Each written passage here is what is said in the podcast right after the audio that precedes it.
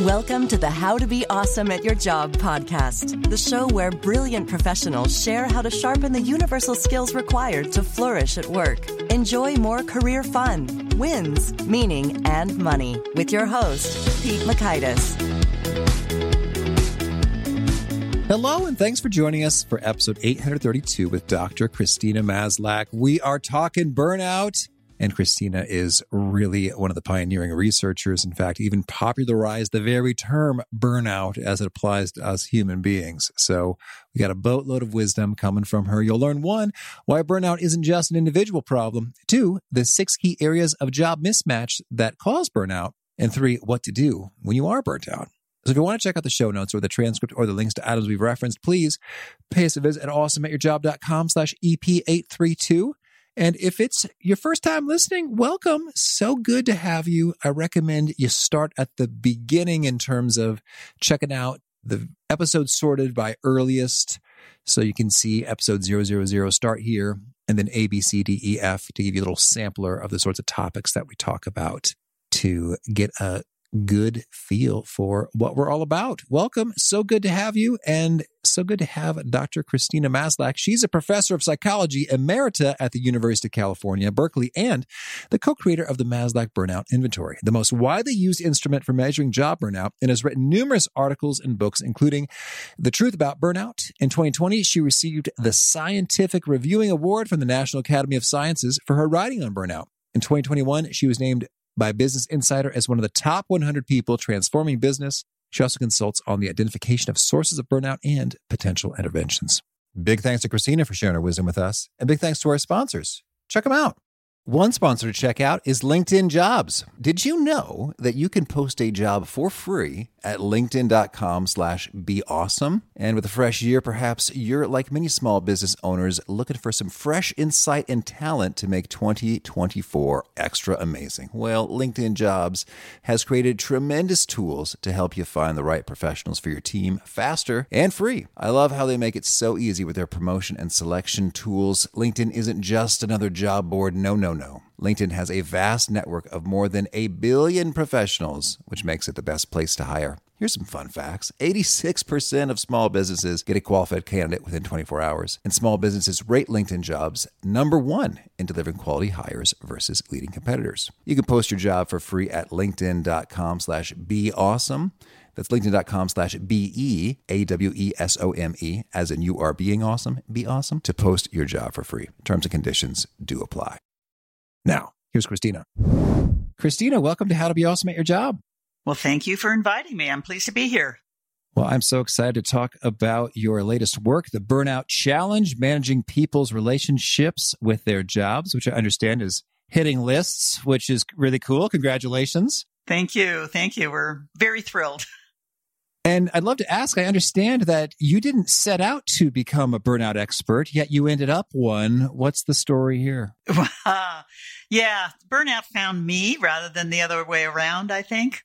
This was back in the 1970s. I had gotten my PhD, I'd gotten a job at UC Berkeley, and I wanted to start out doing research. Uh, I had been doing laboratory research on emotion. And when I got to Berkeley, they didn't have a lab ready for me to use. So I thought, well, I'm going to go out and talk to people. I was thinking about how do you deal with intense feelings when it's important for you to be calm and cool and do your job? And how do you understand all that? So I started talking to people that I thought might experience this on the job and give me some ideas that I could then test out in my research. And what would happen? So I was talking to people what we would call now first responders, people working in the ER, police people, social workers, teachers, and so forth. And as we finished up the interview, I was often asked, Could I tell you some more things that you haven't asked me yet about my job? Mm-hmm. And I'd say, Yeah, sure. That would be great. Sure. It's confidential, right? Yeah, yeah. And they started telling me other things about the work that I hadn't really understood or heard about in the same way. And after a while, I began to hear the same kind of rhythm, the same kind of pattern, the same kind of story from people from very different kinds of occupations. And I'd ask them, you know, do you share this with people? Oh, God, no, we don't, you know, you have a, how do you talk about it or, or think about it? Is there a name? Well, I don't know, you know, kind of thing. So I tried finding concepts in the research literature that I thought might be relevant, like dehumanization in self defense, where you treat people like objects rather than human beings. So is that it? Oh, no, no, no, no. Okay. Well, medical sociology talks about detached concern that you have to have when you're a healthcare provider and working with a patient. You're concerned, but you also have to sort of back off and be not too involved. Nah, well, I don't know how you do. I don't know. Okay. So then the second serendipitous thing happened, and that was that I, I was at a dinner for new people to the Berkeley campus, and I was chatting with the people on either side of me. And one of them was a woman from the law school. I described a little bit about what I was doing to her. And she said, Oh my God, I don't know what you call it, but in legal services, poverty law, where I just came from, we call it burnout.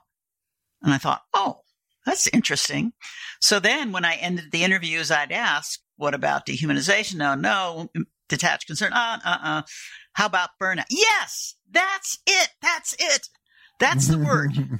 and so it just became something that I just got intrigued by because that was where the word came from. People resonated to it and said, yes, that captures what I'm going through and, and feeling. But people would get angry as they talked about things. They would cry sometimes when they talked about things. It was clearly something that was really, really important for people. And I kept thinking, I'm stumbling across something that I hadn't been prepared for, but this seems like it deserves some more attention. I got to find out what's going on here and see if I can understand it better. So the first paper I ever published, I couldn't get published in an academic journal because they thought it was pop psychology. Hmm. But I ended up publishing it in a popular magazine at the time called Human Behavior. And at that point, it went what we would say today viral. This was before internet though. So I was getting sacks full of mail in the department office from people saying, Oh my God, I've read your article. I thought I was the only one. Let me tell you my story. And so it just exploded at that point in terms of people being interested in the phenomenon or saying, I know what this means and I want to share that with you as well. So it just sort of grabbed me along with everything else I was doing in research and, and just decided I need, I need to study this some more and figure out what's happening. And if we can learn something about it to prevent it or help people deal with this, then that would be a contribution that would be important to make.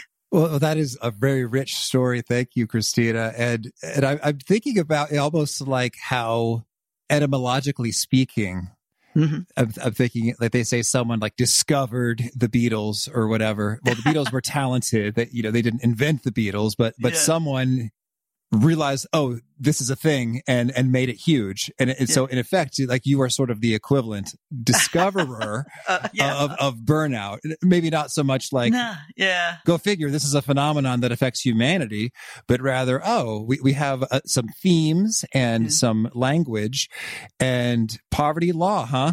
I guess that's yeah. where the origin story. I never knew. that was one, but actually, if you look more broadly. I mean, that was my personal origin story is that other woman. And in fact, I did an interview with her, which was amazing. And, and I've cited her as well because she was so uh, good, thoughtful about all this. But if you look at the word burnout, it was appearing earlier.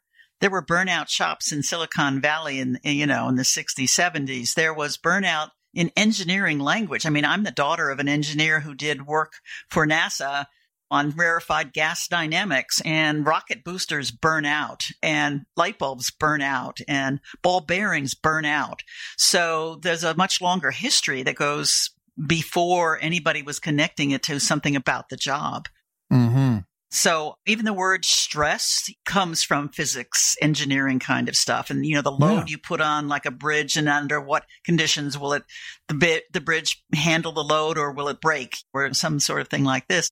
So I'm actually not the discoverer of the word. I certainly discovered people who were applying it to their job experience. Yeah. But there was even a novel Graham Greene wrote, A Burnt Out Case, back in 1960, I think it was, or 61. So there's longer roots. My wife and I met at a book club that was reading a Graham Greene book. Fun fact. Yeah. Let's talk about burnout.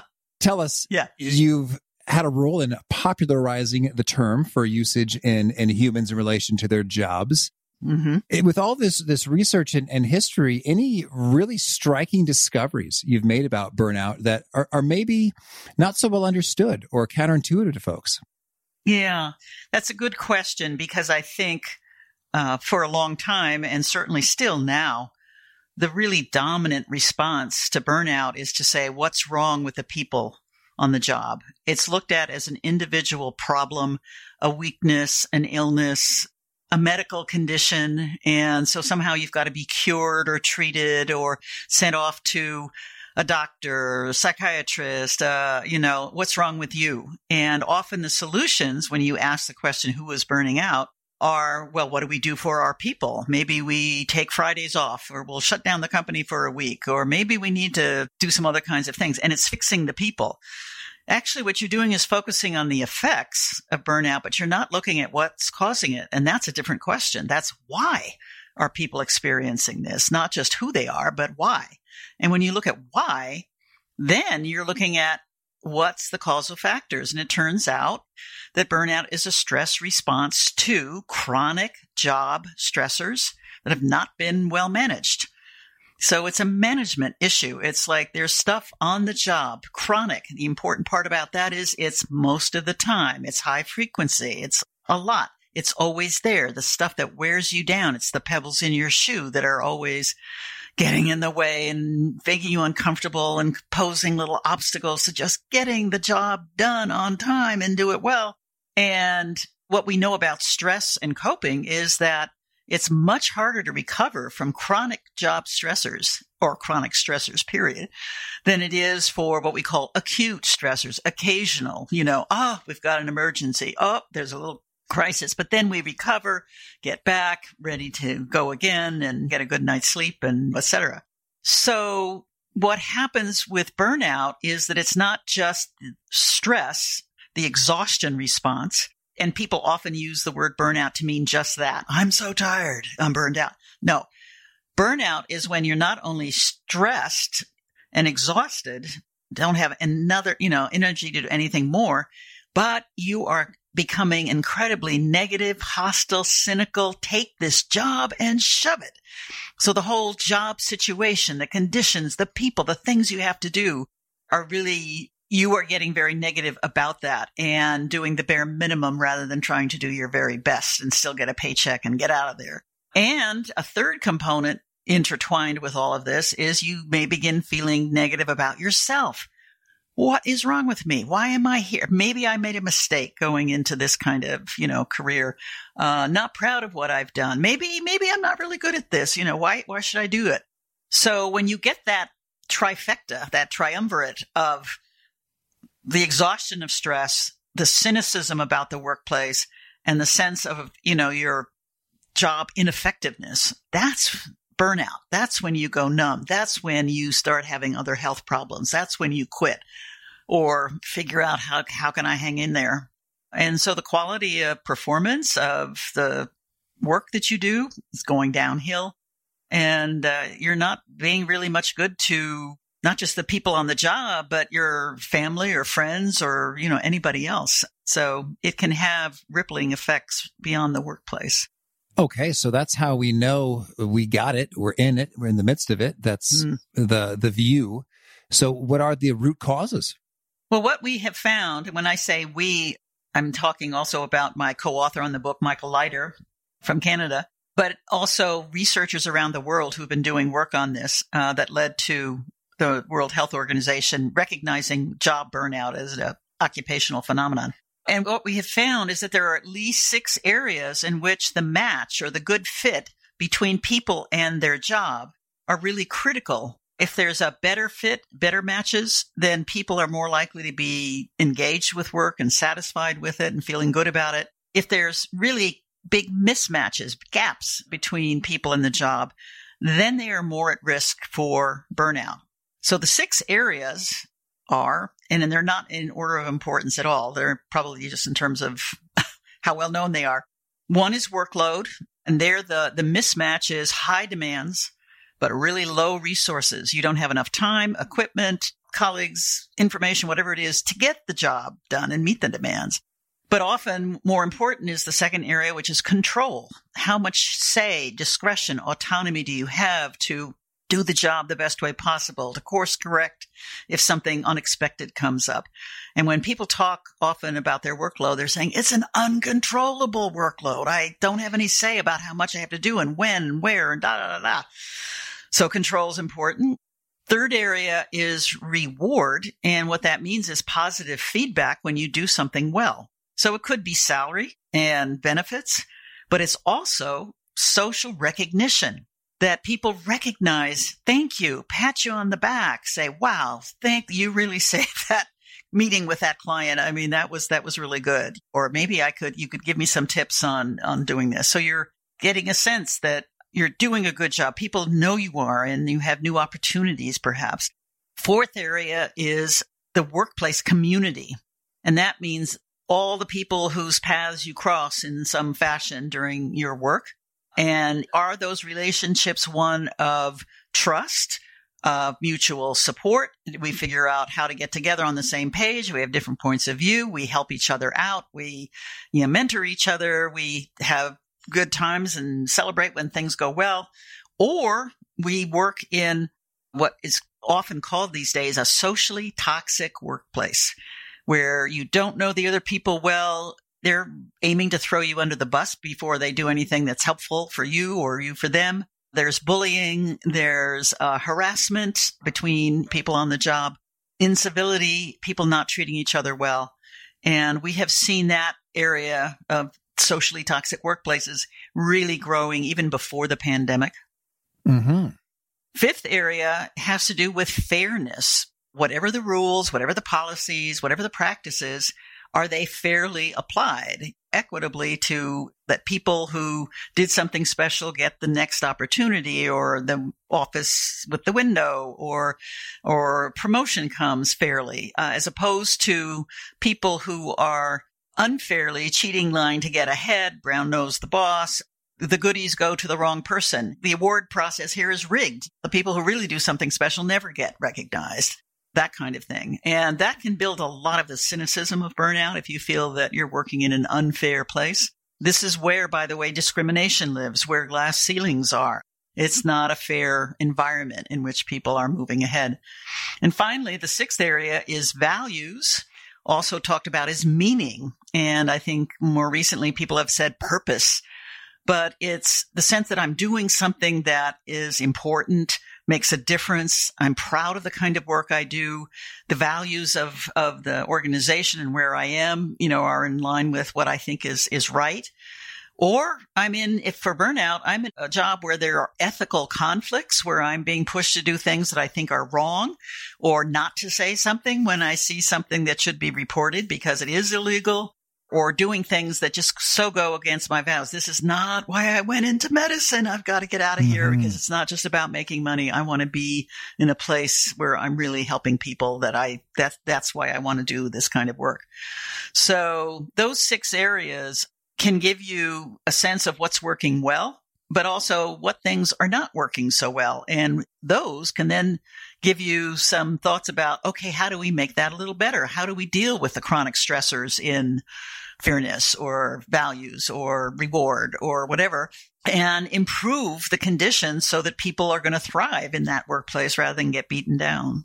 Mm-hmm. And what have you found to be some clever best practices best practices. or approaches to bring uh, matching back in action maybe either on the employee side or on the employer side. Both. Yeah. I mean rather than making it either or which is a tendency people have is it the job or is it the person? Is it the boss or is it the employee? It's both and. Mm-hmm. all of them. And in many ways you when it says that job stressors have not been successfully managed it could be managed by the individuals, by the team, by managers, by professional organizations. There are a lot of ways in which things could be altered or changed or ideas can be proposed that how about we do it this way?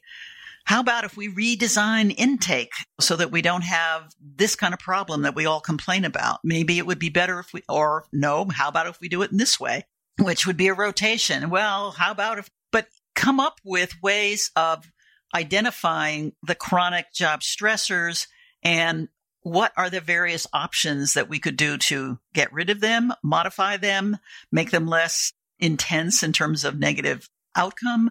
There's a lot of ways of doing it. In terms of, for example, fair, we have a lot of examples throughout the book in the six areas saying, here's what different kind of places did and tried to improve the match there. And one of them involved fairness, which when we did an assessment, this was a organization that had about 800 people. It wasn't workload. It wasn't reward to the surprise of the C suite. It was fairness. And they're saying, what do you mean? People think we're unfair. And they were looking and asking people, what's the problem? They found one thing that everybody hated, really hated, and that was a distinguished service award that got you an extra little bonus check.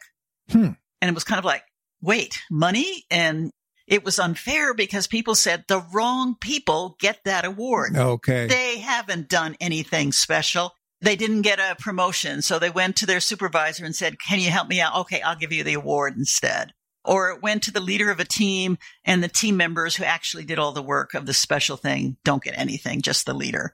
Or, I mean, there were like 50 reasons why the reward, the award was considered so unfair. People hated it, didn't want anybody to know that they might be nominated for it. So once that was kind of, we presented the results of it and said, this is what you guys said. They put together a group, a task force with people from different levels of employees in different units to work on it and come up with a better solution. I mean, the first thing was to point to the CEO and say, fix it. And he said, I didn't know we had a problem. You better help me, you know, figure out what to do.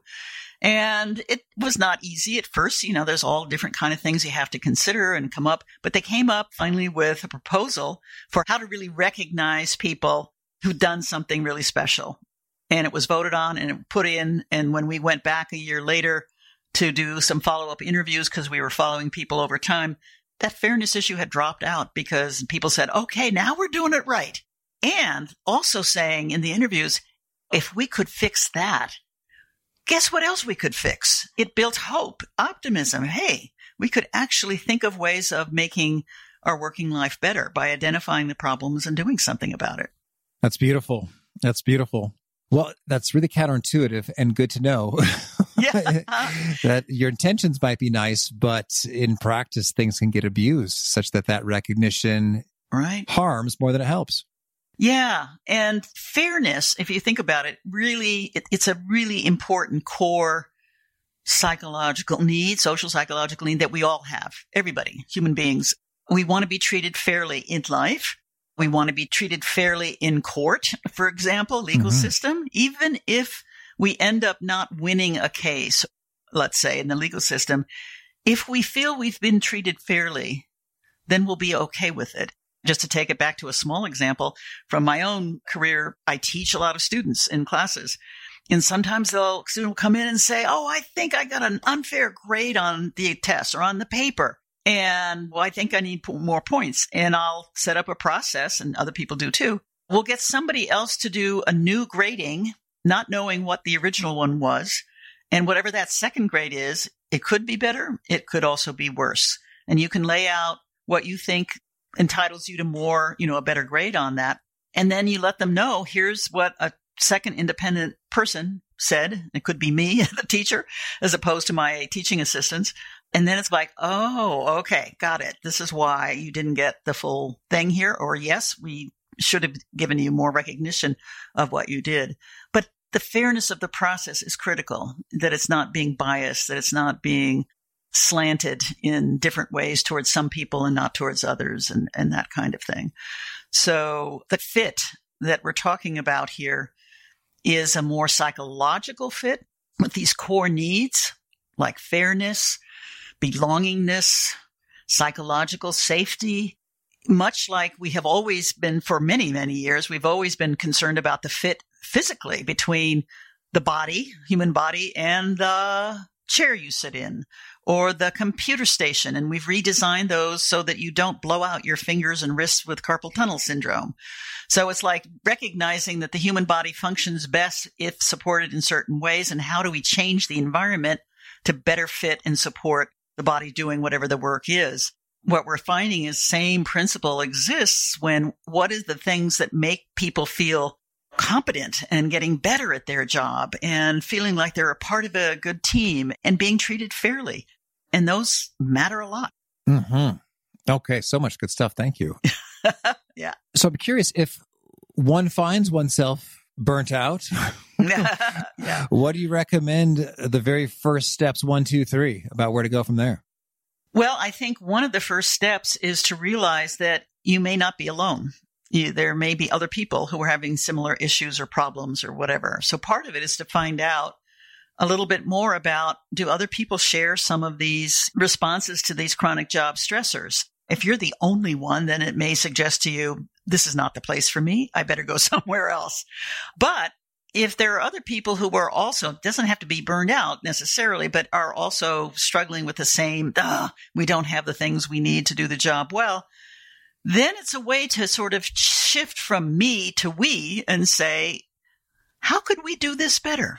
People often ask, do I have to go to my supervisor or, you know, manager and, and say I'm burned out and can you accommodate me in some way? And I'm saying no, because I think that's just going to make it more your problem and stigmatize you that, you know, that's not the way to go. But if we could say, how do we put in a process for our unit, our team, our, you know, whatever the sort of reasonable grouping is here to handle some of the problems we're all feeling about an unfair procedure. How could we make it better? That's a different question than what's wrong with you or what's wrong with me. And so having a, a little bit more of, of a social power somehow, or to ask that as part of the regular meetings we have, do we have something where we can periodically check in, like having an organizational checkup instead of a medical checkup? How are we doing? What are any signs of problems coming along? You know, the world's changing. Do we need to actually rethink the jobs a little bit because we're not quite on, you know, so having a focus on how do we make it better actually allows for more thoughtful action and collaboration and customization to, to actually improve the job conditions. And that's ultimately what will prevent burnout rather than just helping people cope with it because coping doesn't usually change the sources of the problem. Okay. Thank you. Well, tell me anything else you want to make sure to mention before we shift gears and hear about some of your favorite things. Oh, I think just, just to sort of reemphasize the point that burnout is as much about the job conditions, the social environmental conditions, as it is about the people who are in those conditions doing the job. And we have to look at both getting a better match, a better fit can involve changes, redesign, thinking new things on both the person side and, and the job side. And particularly if it's things that are affecting more people, a lot of people, it's important to look at that. What we have seen recently in, say, Gallup polls, both for this country and for globally, is that the vast majority of workers say they are not engaged with their job. It used to be about, oh, about 30%, only 30%. I always used to wonder about the other 70. Mm-hmm. Now it's dropping down to 20% globally. Yeah. People are not engaged. So it's like you don't have to focus on the extreme opposite of engagement of burnout. People all along the middle of that continuum are also not so happy with their work. So the idea of how do we make the job better? How do we evolve? We didn't see COVID coming, maybe, but we had to adjust to that. But in five years, the world probably is going to be different from what it is now. We're still going to have to adjust and figure out what do we not need to do? What could we do differently? What is the most important stuff? And how do we just kind of rethink this job and not just keep doing it the same way it's always been done? Okay. Beautiful. Thank you. Well, now could you share a favorite quote, something you find inspiring? I think one of the things that has always been important for me is something that I think I, I learned being raised um, in a Quaker tradition. And it was not what my parents had been raised as, but it was something that they chose at that time. And one of the things about that is that the sort of the general beliefs about other human beings are the assumption that there is always some good in everyone and your job is to look for it and make sure that it whatever you can do to help it blossom even more. And so rather than just sort of saying, oh, these people are not good, they can't do the job, they've got a problem, you know, da da da da, saying, wait a minute, there could be ways in which they could be really valuable assets and you invested in them and hired them. And how do we make what they've got to bring come out and really make a good contribution on that?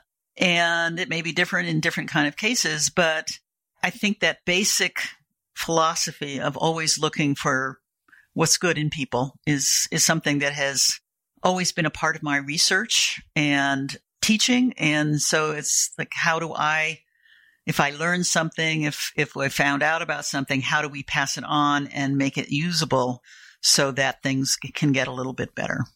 Okay. And could you share a particularly favorite study or experiment or bit of research? I think of in my own work some of the interviews that i've done with people that have really just completely changed what I understood and thought about the kind of work that they do. And I had one person who, when he saw, he was a practicing psychologist in a mental health clinic in the Midwest. And he read the article I wrote in 76, the first article in the human behavior.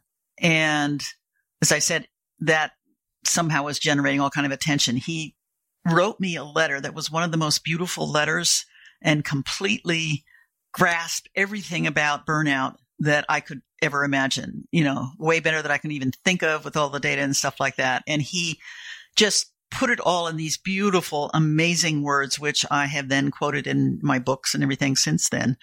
And one day there was a knock on my door and it turned out it was this man who had moved out to the West Coast had decided to get his PhD. He had a master's, but he was going to get a PhD and go into practice.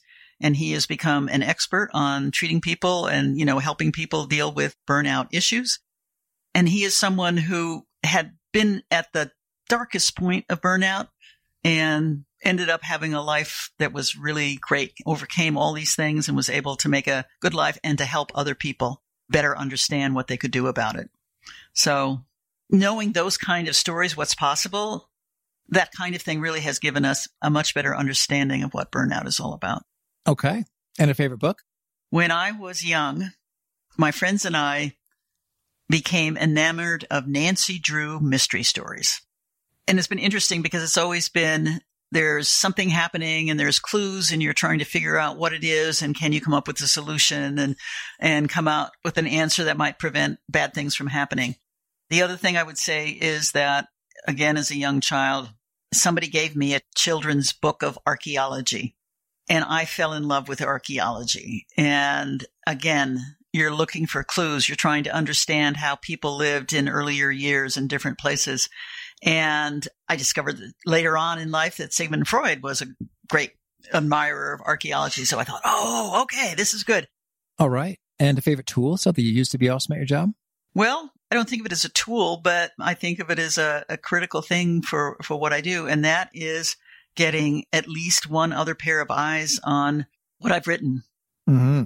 We haven't got a, a tool yet that really quite does it, but it's like an, a really good editor, a colleague, somebody with a different point of view who kind of looks at your writing and says, have you thought about this? Why don't you say it this way? I don't understand that example. And then talking with them about how they're seeing it and what I said and what I'm trying to do. And maybe it's not coming across clearly and stuff. So I just find that that kind of interpersonal sharing of work and having different people weigh in on and giving me feedback is probably the most important thing that I've had in the work over the years. All right.